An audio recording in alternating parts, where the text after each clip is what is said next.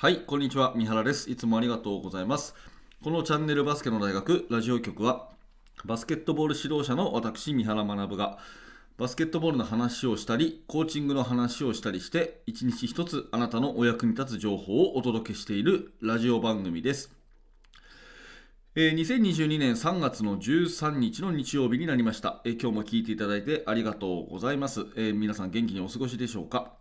えー今日のテーマはですね選手はヘッドコーチに似てくるよねっていう話で、えーヘッドコーチの、まあ、先生のね性格とか、うんあとはえー現役時代に得意だったプレーとかって、えーなんとなくやっぱりその選手に似てくるっていうそんな風に私はいつも思うので今日はこんな話をね、えー深掘りさせていただきたいと思います。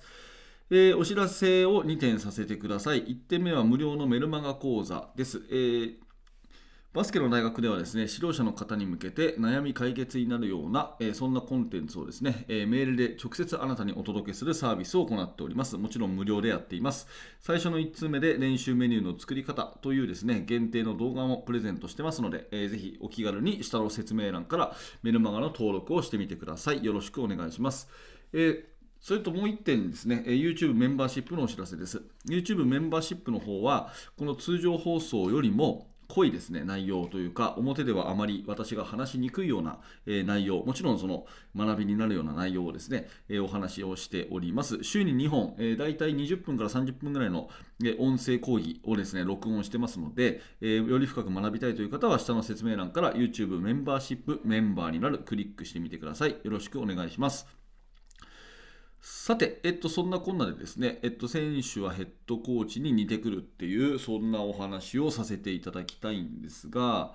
えっと、昨日 B リーグ、B リーグって言わないか、えー天皇杯の決勝があってですね、まあ、ご覧になった方、会場に行かれた方もいるかもしれません。えー川崎ブレイブサンダース対千葉ジェッツの試合ということで、これ私は見に行ったわけではないんですけども、まああのハイライトでね、見させてもらって、それからいろんなね、えネットの記事を見てというところで振り返るとですね、あの川崎のブレイブサンダースヘッドコーチ佐藤さんは、私、多分ほぼ同年代の方、ちょっと先輩なのかな、佐藤さんの方が。なんかね、あの印象でいくと、すごくね、えー、とやっぱ賢い、えーガードっていう印象があったんですね。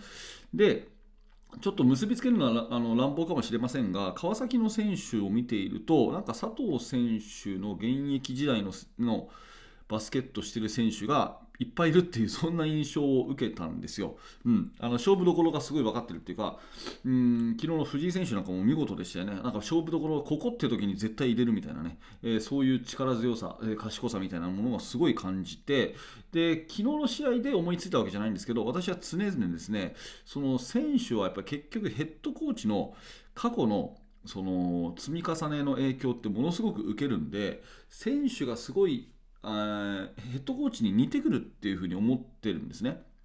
うん、あの例えばあなたが、えー現役時代シューターだったとしますよね。シューター。ね。シュートが得意な選手だったとするじゃないですか。でその選手としてはシュートばっかり打っていた。シュートがすごく得意だったという選手が後に先生になってえヘッドコーチになったとするとやっぱりねシュートが好きなシュートが上手い選手がたくさん育つ。そんな風に思うんですよ。でこれねあんまり他のスポーツ界で言ってる人いないと思うんですけど私はねそんな風に思うんですね。まあ親は親の背中を見て子供は育つとはよく言う話で、えー当然子供はねうん、あの顔とかそういうんじゃなくて行動仕草が、えー親に似てくるっていうようなことは当然あるわけじゃないですか。それに近いようなことが、えーヘッドコーチと選手の関係でもやっぱりあるんじゃないかなっていうふうに思っています。うん、えーとまあ、一番最たる例っていうか、プロのチームだとこれどうなのかなっていうふうに思うんですけど、すごく分かりやすい例で言うと、あの NBA のゴールデン・ステート・ウォリアーズとか、私はそうだと思ってて、えーヘッドコーチ、スティーブ・カーですよね。スティーブ・カー選手って、えー当時は名シューターですよ。本当に残り5秒、1点負けてるときはカーにシュートを打たせるっていうね、そういうような選手で、えー逆に言うとそれ以外はあまりできないっていうような感じなんですけど、やっぱりウォリアーズっていうと、まあ、シューティングチームじゃないですか。ものすごいスリーポイントがバンバンバンバン入ると。で、それに加えて、こう、カッティングとか、スクリーンとかっていうような、その頭のいいプレーでフリーを作って、そしてシュートっていうような、そういうチームですよね。だからあれってもうスティーブ・カー選手のバスケットが思いっきりこう出てるなっていう一つの例だと思うんですけどなんかこういうヘッドコーチと選手の関係っていうのはやっぱりその選手時代の奥底にあるようなものが似てる似てくるっていうすごくそれは思うんですね。